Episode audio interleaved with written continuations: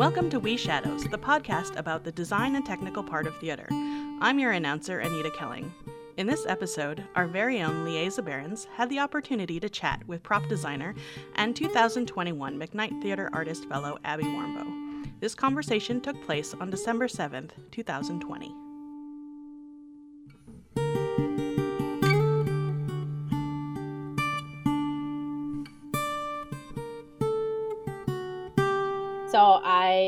Want to thank you, Abby, for joining us. This is today I'm talking with Abby Warmboe, who is a freelance prop designer. Um, any other titles that you currently go by? That's that's pretty much it. Prop master, prop designer. You know, it, it all blurs together. Prop queen. I don't know what you want to be. Um, well, uh, what I would like to know is like, uh, what what kind of drew you to props or how did you end up becoming a props designer? Um I really started getting interested in the technical side of theater in high school. Um they would have you audition for plays in front of like the 200 people auditioning and I'm like, "Nope, I suddenly found my shell and I'm going to just crawl inside." Um But like the magical version is like, oh, there's a door cracked open in the back of the theater. What's in that room? Oh, it's the scene shop. Um, and then like the rest is history from there. Uh, but I was lucky in high school that there weren't very many students interested in theater or in technical theater. So I got a lot of like really one-on-one training from the technical director, and she was this awesome woman who just was like, I'm like, oh, you can use all the tools, even though like the woodshop guide on the hall is like careful, careful. She's like, you you can learn how to do this and it'll be great. Um and then I just like honestly I was like, I don't know what else I would want to do. This is creating and um you know, you in theory can make a living doing it. And I, I'm sure my parents like probably remember a different aha story about why I decided to do theater, but like I don't that's my my memory of like I don't know what else to do and oh here this school you can go here and learn this. And um but I went to school for scenic painting and scenic design. And then when I graduated um I didn't really have a plan. And I know a lot of people had said like oh there's a really big need for props designers and props artisans. Um you should try that. So I went to an opera Somerset opera and like just like was able to dive right in with some other individuals and coming back to the Twin Cities, they're like, no, there there still is like a need for for props people. Uh so I bugged enough people and I it just like haven't really looked back at the other training I had. So Yeah. Do you use some of that training though as a oh. prop designer? Like, yeah, I mean, I think I I think there's something I really like set dressing and I think part of that comes from that the set designer mind and um, yeah.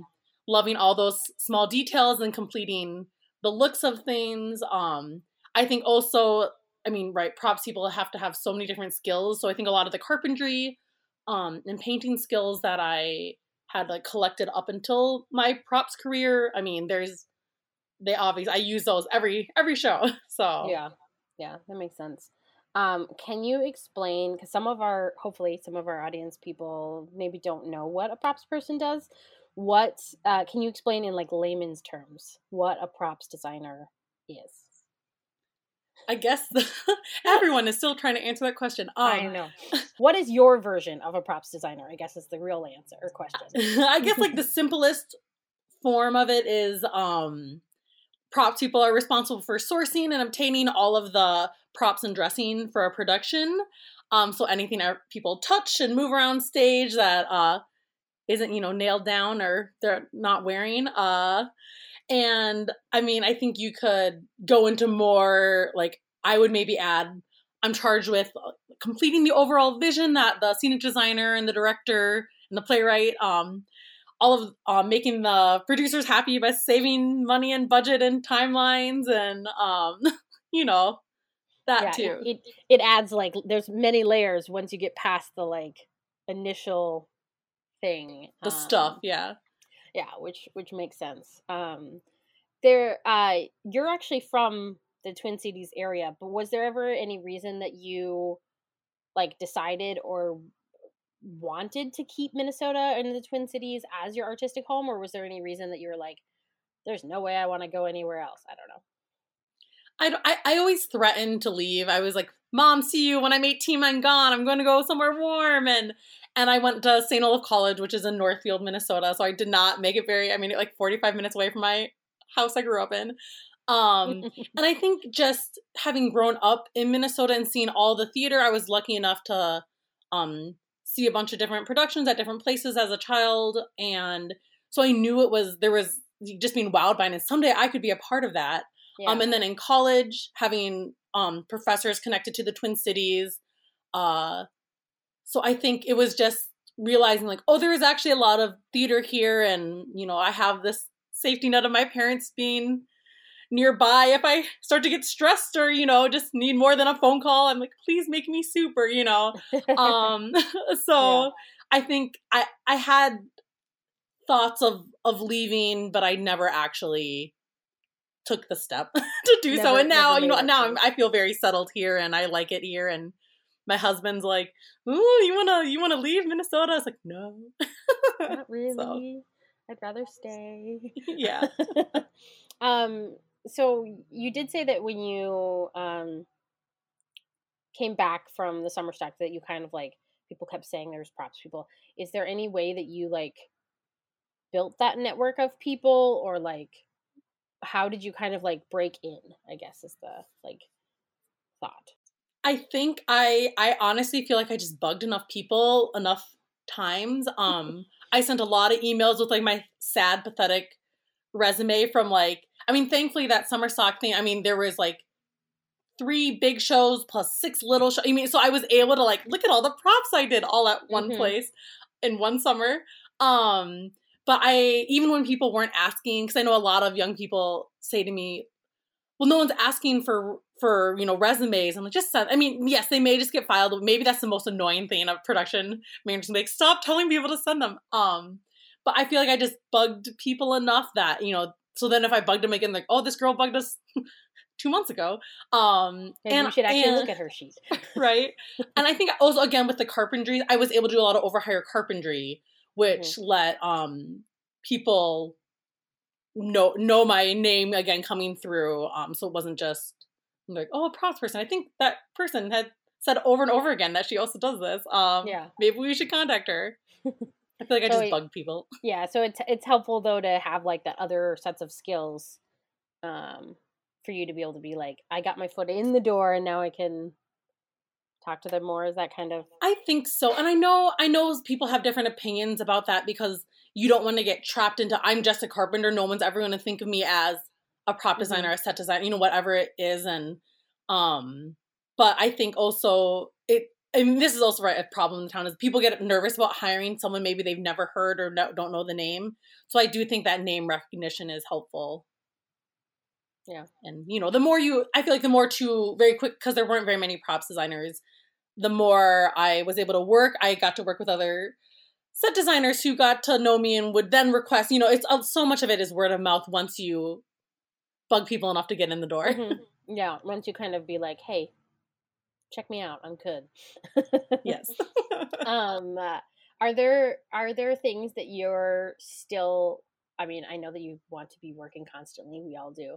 Um, but are there any things that you're like, I've always wanted to be able to do this specific thing or work at a theater, or is it kind of just like as long as you keep working and get to keep making awesome things? Is that I have two. I, I mean, right. I, it depends on like right when I do some really bad freelance show. I'm like, I'm never want to freelance again. I want to just be, at, you know. I feel like it, it, depends on what what is my most recent agony. But I think like I love freelancing. I love being able to work with a lot of different companies, um, and doing a lot of different kinds of theater. Um, the dream would write to be able to do that in a way where you're not letting it take over your life to make a living, which is, I think, currently how a lot of people feel is that you can't be a freelancer without it consuming your life or without always just trying to live paycheck by paycheck. Um, I feel like I have a really nice thing going now where there's a lot of theaters that I do their whole season, but I am a freelancer. So, um, in some ways, I'm not committed to them the way if I were their full time props person and mm-hmm. wouldn't have the option to go elsewhere. Um, so I feel like I do have some of that stability of of a full time job without being tied down by it. but then I also right don't have some of the benefits of it being a full time job. But I'm there all year, so I don't. I Yeah. I, I love freelancing. I don't think I would want to stop unless it. I mean, I say that now after right having not worked for a while, so I'm like I could freelance again. You know, nine months ago at the end of opening too many shows, I probably would have said something differently. yeah, yeah. Well, there's every every time you work on like far too many shows in a row, you're like, never again. I'm never doing that again. And then two months later, you work on 17 shows again, and you're like, what did I do? I didn't. I I, just tell myself never this. again. yeah, But but we love doing that. Um, is uh, have you noticed or thought that like, um, there's been anything different? I don't know if in props it's weird or not weird. Um, It's all weird. Yo, that is true. Everything's weird. Um, but like, are there? Does there tend to be a lot of women in props design, or is that kind of a weird niche? I think here in the Twin Cities, I definitely see more female props designers. Um, and I'm not. I mean, it's awesome. I don't know why that is. I know, like nationally, right? You see, you do see more females, but I think it is more. There's also a lot of men who are um involved, but yeah. So, and I'm not. And again, I'm not quite sure what it is. If it's, I mean, a lot of people I think have that idea, like you're shopping and you're crafting and you know it's arts and crafts and that's female thing you know but i don't but again you know i don't think i don't think that that's what it is um but yeah, it just yeah. happens to happen that way sometimes, where there's just, and maybe we just have a large pool of them. I don't know. yeah I haven't looked at numbers to see if it's super large somewhere else or not. So, um, are there things about your um, like experience as a props designer that you think are really different than other people's, or do you think it's fairly similar how a lot of people become prop designers? um i think most of the props designers i know i feel like never like right they didn't go to school to be props design they never intended it was maybe on a path to something else whether like for me it was set design um and then i just kind of found my way into props and i don't actually i mean again the props designers i know i feel like that's a lot of how it happened is they were on their way to do something else and oh people needed a props person and they either whether they wanted to or not they stayed as a props Yeah, um person. Um i do think that um in minnesota it, in in the past at least decade of my career it's been interesting of i i do consider myself like a full-time freelancer if that's a real thing but you know i make all of my income freelancing. And just as a props person where i know Yeah. a lot of people maybe are stage managers and doing props or they're doing other things as well as props so it's not maybe their focus or that's not where they're getting 100% of their income from. Yeah, um which i think has i don't know if it's helped my career but i i mean i think so. I've been able to do i think my resume built faster just because that was all i was doing and in, in some ways you can juggle a lot of shows you know because do it on your own time until you have to come in this week so you work a lot by yourself so it's all your own schedule yeah. It's all we make it ourselves, but then it's tricky because then there's no. I'm done now. Uh, I can go home and just not work on this. I suppose. Um, yes I, I do know that normally that's the conversation anytime someone's looking for a weird prop. They're like, call Abby. She might she probably knows where it is. Like she, because you do work at so many locations, it's a lot easier to say, Have you seen this? Does any of the theaters in town have that? Um is that do you uh do you like when you get those kind of calls from people, even if they're like I know a lot of times they're probably people you know, but do you get them from people that you don't know that are maybe propping somewhere else? Is that nice? Do you enjoy it? Do you hate when people call you to ask for help? I don't know. I do. I like um I do like it because I think um I do appreciate uh that people feel like they can reach out. I know in the beginning of my career I I often felt really alone and did I I had no idea who to ask um for weird things or people would say contact this person and I would I'd be like, they don't know. Like, hello, I'm Abby Warmboe. You have no idea who I am. Will you help me with this? And you know, you hear nothing back, and you're like, I don't want to poke them again. And and you know, Yeah. now I'm realizing, oh, email. It just, I mean, it it just went. You know what I mean? Email is hard to keep track of when you're busy. Um, yeah. so I know that I have talked to a lot of young people who have even just said like maybe props. I'm like, here's my info. Please contact me. Um, because I just remember feeling really frustrated about things that like someone's done this before. Someone um knows where this is or Yeah. even I think of, you know, it's like quote unquote stupid questions where it's like how do you handle rehearsal props? And it's a really good question for someone who's never done props before or worked in a professional setting because no one every theater does it differently. I can say Yeah. here's what I do and you can propose this to your team. Um but you at least know that you're proposing something that isn't so out there and for such a simple question it is weird that a lot of theaters don't actually talk to their props people about what they're supposed to do with it and i think there's a lot Yeah. of things in my field that uh I've had that that are like experience that. myself when I've had to do. It was like, wait, you need me to get rehearsal props? I have never had to do that, but I also don't normally work. I only every once in a while do my own props. Very rarely, as my set design, I'm usually someone else is doing it, but every once in a while sneaks up and they're like, "Can you just do this too?" And it's like, "Uh, no, maybe. Uh, what is it that you need?" right tell me more before i commit let's talk about that. What do you normally do with rehearsal props in general? Are the is I mean, I know that most theaters, a lot of theaters are different, but is there anything that advice or options that you would give people? well i Um, for me personally how i do rehearsal props and and i think a lot of this is because it helps it helps me out um i do try to give a close example of what the item could be um i mean again thinking that you have talked to the set designer and the director and everyone has their you know ducks in a row um so you can give realistic first props um Yeah. just because i think it's an easier way to to go right? If you give someone a plastic dixie cup you're going to get all sorts of feedback or no feedback that has nothing to do with the mug they may be getting later.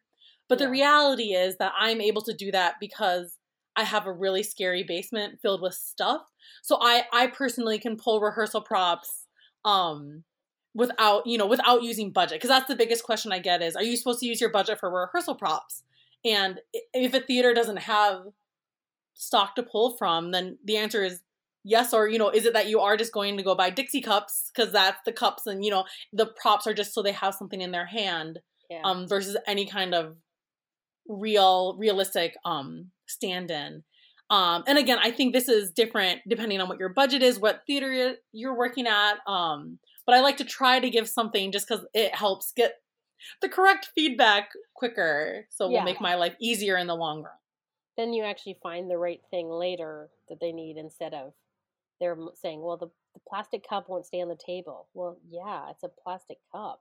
tell me what you want the real cup to be. I'll get it for you. What do you want the cup to be? Then i can help you find the right cup. Uh yeah that makes a lot more sense. Um um are there things that you would tell someone who wants like so if there was someone who like straight out of say high school or college is like i really really want to be a props designer um what things would you tell them to like either focus on or people to contact that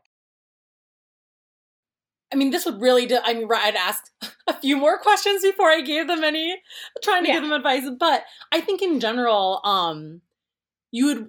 I, I would want to like in a in a real situation, not pandemic world or even post pandemic, when I'm sure any extra person would not be welcomed on when your Yeah. numbers are trying to be low. But I mean, I would. I and I've thrown this out. I was just teaching at the U, so I threw it out to all those students. Like, I would love for you to shadow me on a show with your capacity.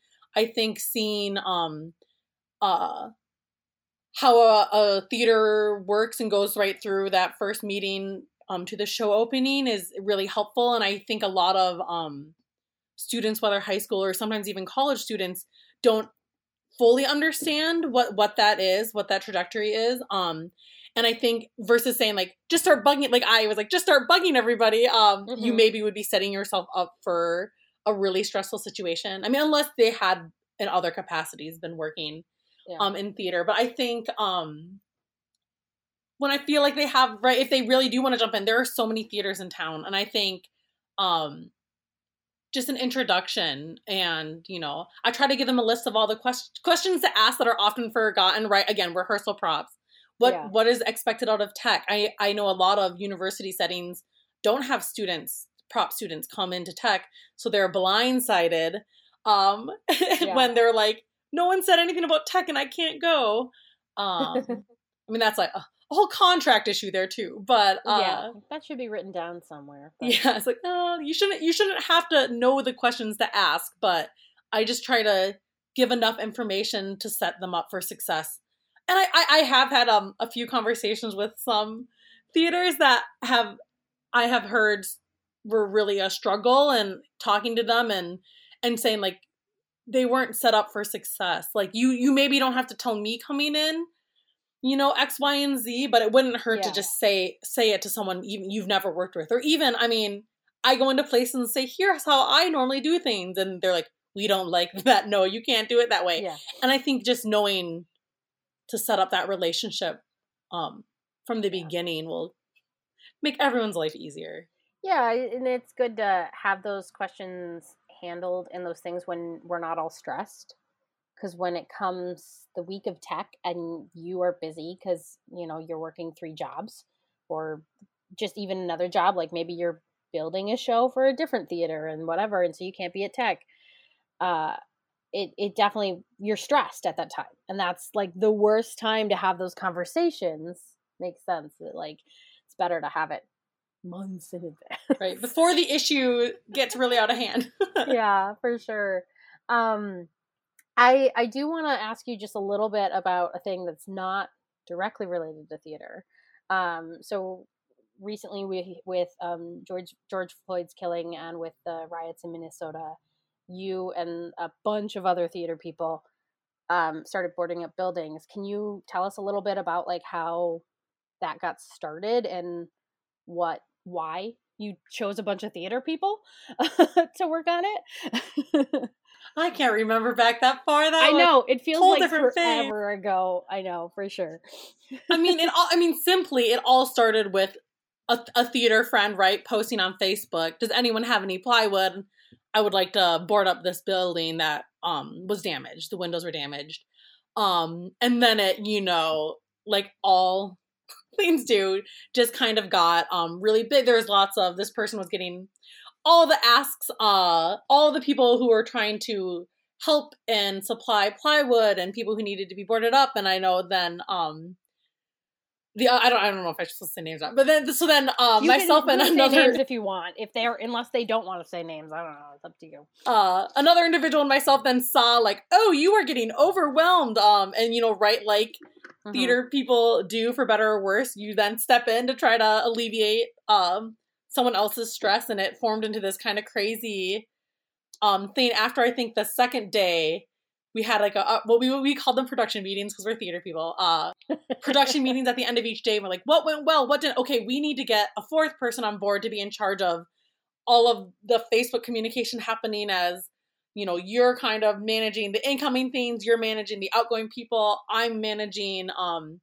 the money and the materials. Like so it, quickly in these meetings we are like you know we were able to quickly alter our our tactic for the never the ever changing you know situations um yeah. and i think we i mean right of course we we know a lot of theater people so that's who we could call upon for help and i'm not saying that it was necessarily you needed all the the skills that we all have but um we a lot of us weren't working um Yeah. right people had trucks to haul things people had power tools um and i think a lot of people were able to lead teams because they they have you know done that in a situation before um hmm so I think our skills, even though they weren't directly theater related, they all, you know, I deal a lot with money and materials and getting people things quickly when they need to and how are they Yeah. getting them there. So I was able to quickly, you know, fill into that role. So So a lot of your theater experience translates into real life experience in one way or another. it does. Um, it doesn't. It's not only so niche that we could only do theater things. Like that makes total sense because, like, yeah, it's hard to hard to explain what we do sometimes, but it is basically management of people and materials and things, more or less. it is. We we did get some funny comments of like we see like you know a props person is managing your money. I'm an accountant and you know these all the, all these people trying. I mean, try so nicely trying to help, and you know because they don't know what a props designer does or that you know anything Yeah. with money and material anyway. So people reaching out to to help save us. I'm like, I have these skills. I'm okay. I feel okay. yeah, Other parts of the operation, no, but I I feel good and confident in what I'm doing right now. yeah. Um, speaking of managing money, uh, is that one of those questions that you have early on conversation wise with theaters is like how are props being paid for? Um, and what ways what ways have you found that work or don't work in that realm of paying for props? Yes um every, like i i again i i think i have found myself now currently in a pretty good place where um there's not much of a fight with trying to get a cash advance of the budget i know early on um it was always like asking like could i have you know the, let's say you know it's a $500 budget and you want you want the $500 and sometimes there'd be right a fight like well we can give you a hundred of it once you spend it give it you know like like more of that trade-off and you're like things have to happen fast and things are returned mm-hmm. um and it, there was i think a, a i don't know if it's a trust or if it just didn't seem right to you know they're like it's just $500 and you're like i don't have an extra $500 yeah. and if you don't reimburse me in a timely you know situation um you should never right have to put your own finances and credit at stake. But now i think that um i have found a good place where i'm nor i ask for it up front. I mm-hmm. i should be better about not you know like purchasing a single thing until i get that money. But right it's that fine line of like how far do you put yourself behind? And when you know again a lot of these theaters are theaters i work with a lot. So i know like mm-hmm. great i had to poke you but I know you're going to give me my check. Um, and I, I know a lot of people would have other, other feelings yeah. about purchasing things before you get that money. But, and that's one of the things I tell a lot of younger, um, people who some of them right don't have huge credit lines on their credit card or they, you know, they don't know to watch like when are you getting reimbursed? Like that's something I always look yeah. for, you know, when are receipts due and when how long will it take to get the money?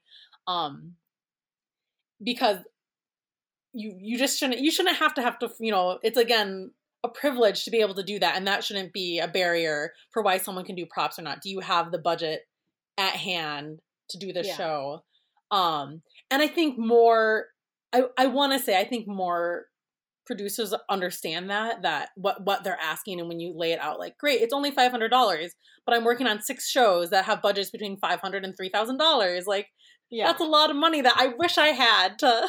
if I had you. all that money, I would totally do it, but I don't. And yeah, it makes sense. Yeah, and I do suppose that that does make becoming a props designer kind of gatekeepy, and maybe why when you started there was such a huge need for props designers because so often theaters were saying, well, just buy all the stuff and then we'll reimburse you. And it's like, well, I can't afford to do that. So I'm going to go work in a different part of theater that gives me a credit card to buy the thing or lets the whoever in the office purchase everything. So yeah, I know as a set designer that's kind of how I work. Where it's like, well, if you're not giving me a card, then you're going to have to deal with all the buying of all the stuff cuz Right. I'm going to send you a bunch of links. Please actually purchase this promptly yeah. because they want it. Yeah. Yep because they need this stuff. But that's another. Then you're making more than one person work on a project, and that's never as much fun and never helpful. Uh, yeah, um, yeah, that totally makes sense. Um, what things have kind of changed for you, um, as a props designer? Has has the actual practice of props designing changed, or has it more been the, um, just like the steady amount of work? But like, has has a lot of things changed from when you first started doing it to now? It's hard to know what's cha- if it's the the different theaters I work for now than I did 10 years ago if if that you know it's just the theaters are like if I went back to those theaters would the things be the same or has it all changed you know as an mm-hmm. industry um I know personally I think my own practices um and setting boundaries has definitely gotten a lot better uh, yeah. uh, in the past decade of my career. Um, I think some of it is right when like right when you're young, you're afraid of saying no and of, of not, you know, completing everyone's wishes, no matter how crazy they are. Um, and now I'm like, that's I need more money if that's gonna happen, or we need more time, or you I can't do that. Um, I think you know, I wish I'm really bad at making things like light up. That uh, isn't like gutting the toy that does the thing and sticking it in the prop. And i know i have so many friends that have offered to like train me. And i get the i get i get soldering. I get you know i get it. I just am like i don't know where to buy the light bulb. Like you know stuff like that. And i i've gotten better just being like can I hire can someone else? Great, there are all these practicals. Can someone else help? I can gut this and put this in the thing, or we can get Yeah. someone to wire it. Um, so I think just knowing like you can't know ev- everything anymore. I no longer weld. I used to weld, but I would not want to weld a structure anyone was standing on. And I think um knowing that, so great, we can do this. Let's find out how we can get this table. But I I haven't welded in like seven years. You don't want me to weld the thing. Yeah, Um, so I think just knowing skill anymore. Yeah, right you can't because you can't know it all you can't Mhm. um and one of the problems right with being a freelancer is you know a theater is not necessarily going to invest their time and money and you know there's some companies that are like well abby won't do that because it, it needs to be wired and i'm like you learned yes or Yeah. you know i mean if a company were to pay for me to get those skills too it'd be different but as a freelancer that's normally not an option um and i think hopefully right a lot of things in theater are working to change to like um help so you don't necessarily have to be uh no my words are my words are gone um you don't need to be a jack of all trades. That's right or you don't even you don't have to advocate for simple things for yourself anymore you don't have to you know say oh i'm sorry i'm getting married so i can't you know i would miss the first week of tech and i'm oh well could you it's like no i'm i am getting married i'm not going to you know there's stuff like that Yeah. that i i would hope it would write things you know my kid has a thing my all the life things that you're supposed to set aside for work and essentially i i feel as a props person i'm often on call 24 7 um yeah, for the entire run of a show if something goes wrong um and i'm trying to not as much run to a theater at three in the morning to fix a thing because but that's like the only time i can do it so um so i think a lot of these things are are hopefully gonna th- those expectations will change so that you know you won't feel like you have to to save Yeah. your job and your place in the industry you have to run there at three in the morning you can say i was not available in the 10 hours of waking time to do this thing how can we figure it out for today and yeah. go who who can we get in there to do it or whatever.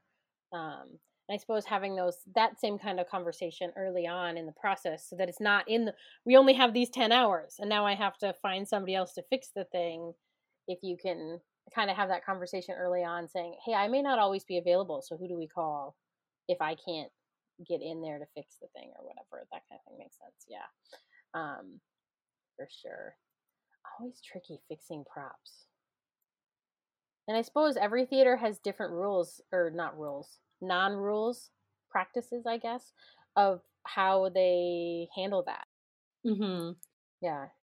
And i think too well and i i know like at some i am annoying with backup things of things that will probably break and i know some things never break and then i'm like sorry i got you the backup but it's right trying it, it's that thing of i use a little more budget to try to avoid coming in at 3 a.m or us you know having to last minute fix a thing that you know has a high chance of glassware for instance right has a high chance of breaking but um trying to get them to understand that like right the trade-off is do you not get the glass? So you have to use whatever glass is in the green room or you know um just because on and i know the occasions where it has happened where like you can't i'm like i have a thing. The store doesn't open till this time. So and i have an obligation between you know when the store opens Yeah. and when the show opens like can someone run and get it? Can you know and who who is the person that runs and gets it? And i mean there right because there's always going to be a thing that happens that you cannot Yeah. You can't can plan prepare. for some things, but you can't prepare for everything. yeah. Yeah. So I think it's just yeah, there no, there normally isn't a backup person who knows everything that can Yeah. Is there are there props that are more like your favorite kinds of props to do over other ones?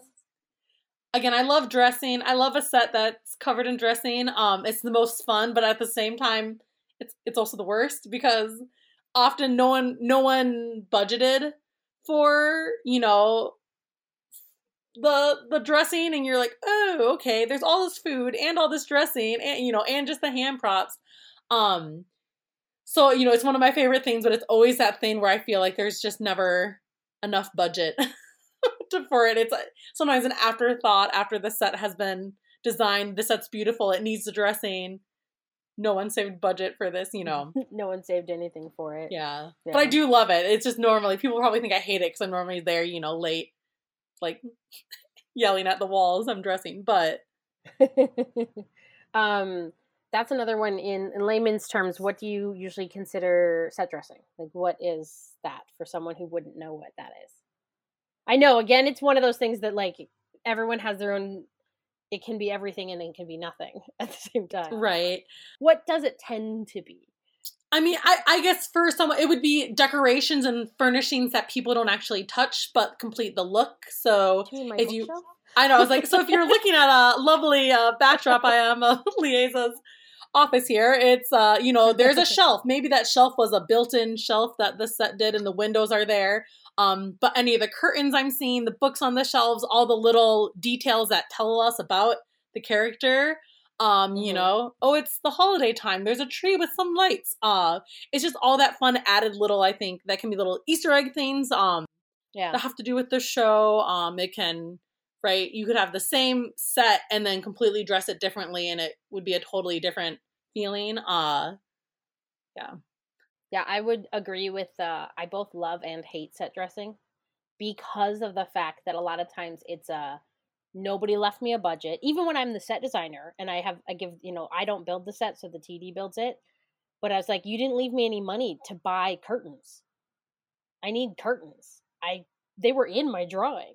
There were curtains there and you have no curtains in your stock or whatever.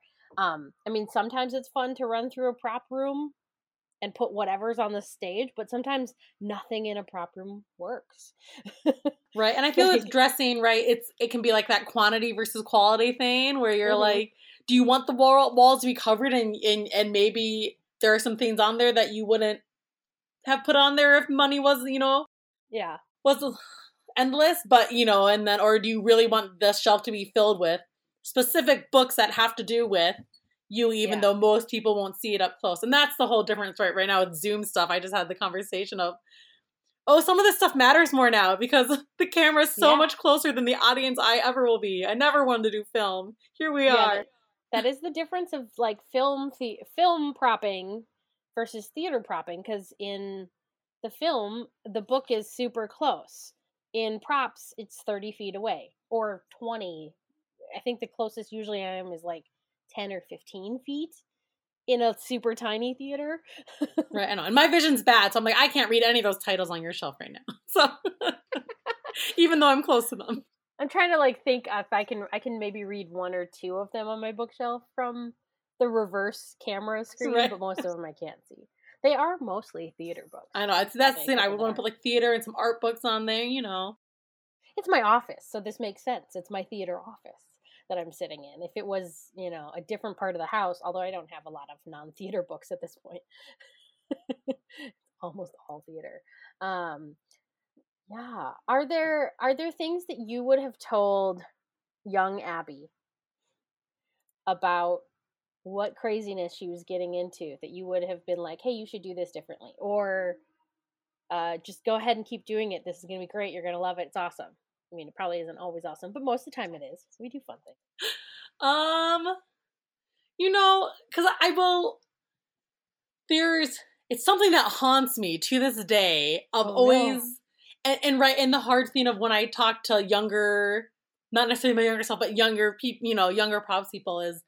I I know I spent like the first five years of my career really, um, letting work t- like take over, like to the point where it's like I mean it's it's a I was like, all I ate was like, you know, Starbucks muffins and coffee and bags of carrots. And I would sleep for little hour spurts or, you know, like I, I don't think I ever had more than four hours of sleep in a row for, for years. And like, you know, my husband now who thankfully he won me over by cooking, um, you know, was like, how are you even alive? Right. Like how, and I was like, it's scary to th- like me re- realistically think of like, how many years did you take off your life by never Mhm. sleeping and running off coffee and um but then to think like is that why i feel pretty good about my career now 10 years later was it because i i put in all those hours and did all those shows you know so it's so hard to you know or would it be would i still be here now just five years from now right like would it have taken longer did i just expedite the process but it, it's just scary to think that that young Abby felt like that's what she had to do to Yeah. to make it. Um, I think about all the times um my family, Abby's prop crew would come and you know, because like I can't move a couch by myself. Um, and there was nobody there to do it. I can't move a piano by myself. Um, Mm. So you know, again, if I had left Minnesota where my family wasn't, who would I have called on that would come in to do a 20 minute right to go and move this couch with me for 20 minutes and then and then leave versus like a four hour call what are you talking about who do how do i pay you that Yeah, I can't pay Um, you for four hours to move a piano, right but I can give you coffee. I know. Like, I'll, I'll I'll help you sometime in the future.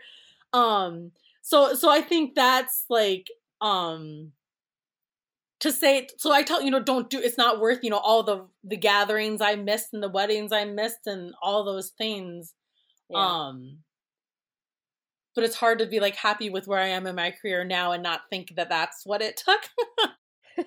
well, and maybe for you that's what it did take, but maybe for someone else it doesn't. So, like that's I think the thing is like everyone needs to find what works for them.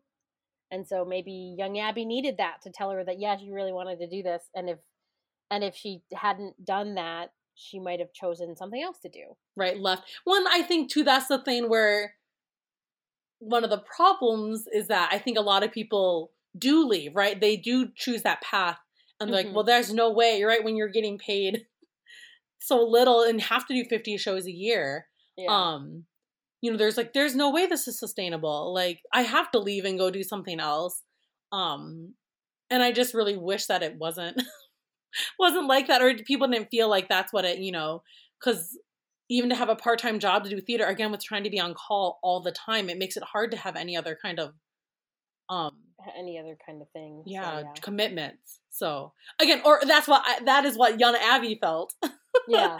um if, if that's true or not that's you know there may be people who i worked for then were like that's why she was always so angry she never slept and it was all it was a caffeine crazed um Oh, yeah. so you know or maybe horrified you know i think also just maybe people would be shocked that that's what i felt i had to do Mhm. um so maybe like what could you know i used to never tell it you know, it's kind of a it's a joke in my family but i never would tell too many people about it and i was like no i think i should because i think it's important that theater Yeah. producers knew that's what i thought i had to do and again like it's maybe not you know is it you have to decide if it's worth it or not but i think there's also right the scare tactic of you're gonna have to never go to a family event again and you'll never sleep you'll never have money. Yeah. and i don't i guess my my story is true to that scare tactic but it's just i also don't like when students come and are like well i'll have to give up everything to do this and that's not right. I'm like it is not right. Yeah it's not right. One the part of that is is like being able to set those boundaries and and us who have done that can maybe now when we either talk to someone who's new to be like no you can set boundaries or the big thing is like you had your family nearby but maybe for someone who doesn't the benefit what they need to do or find that network of people that they can say hey friend of mine because i've i've done that because i don't have any family that lives super close so I've done the call someone up to say, I need to move a couch for this theater. Help me figure it out. Or I call that theater and I say, You want a couch? Help me find out how to move this couch. Otherwise, we get no couch. otherwise you'll get two lawn chairs those will fit in my car and i can carry them yeah we'll give you two chairs with some fabric over it. Done. right and, and i think too that's that's one of like encouraging people to like set their boundaries sooner and feel like they can um but it can be really scary right as like a 22 year old who's trying to tell like this company no and not and not worry that you won't you you are now the difficult person and you won't get hired again. Um because unfortunately sometimes i think it takes two people to say um to say the same thing for it to sink in and then they won't call that first person again. I have a friend who also did props and she would always say um she would get to benefit from from abby being the first person to complain about something. So then if she went back and said it you know it would then get changed for the second person. Um but i never knew it got changed because they never called me again but Yeah. so you know just kind of if people trusted you know that they're not just complaints that they're i guess they are complaints but they're you know rational things there's a reason to why they're complaining about that, not just uh, I don't like doing that. It's uh no, this is here's why. Um, I think some of that does help if you get that network of people because then you being say 22 year old Abby if you knew a props designer who had been, you know, two or three years ahead of you in experience, you can do that like I'm going to call you up and be like, "Is this crazy that they're asking me to do this?" And can you help back me up when I talk to them about why this is crazy? Um cuz I think a lot of times there's that that producer and people who don't know what we do. And so they just think, "Oh, you can do it. Just do it." Right, and the problem, right, when it, when they when you say you can't do it, and then right, you find you do it, and then like, oh, great, you did it. So that wasn't a real complaint, you know. like, yeah, no, it was. I'm just savvy. I figured out how to do it, but really, in the long run, it should have been done differently. Um, I don't know. Are there is there any other things that you would like to share with our audience of people? I don't know. See, it's so funny because right I, to me, right, all this is just like whatever. This is just what it is. So I never know. Like, what did I miss? Something people want to hear? this is just this is just what I do. Thank you for joining us for our very first We Shadows podcast. If you enjoyed it, please recommend it to your friends, colleagues, and students. We Shadows was created by Liesa Behrens, Rachel Lanto, and Anita Kelling. It was recorded over Zencastr and produced by Anita Kelling. Our theme music was composed and performed by Jay Kelsch. Special thanks goes out to the folks at Technicians for Change. We Shadows can be found wherever you get your podcasts. Thanks for tuning in.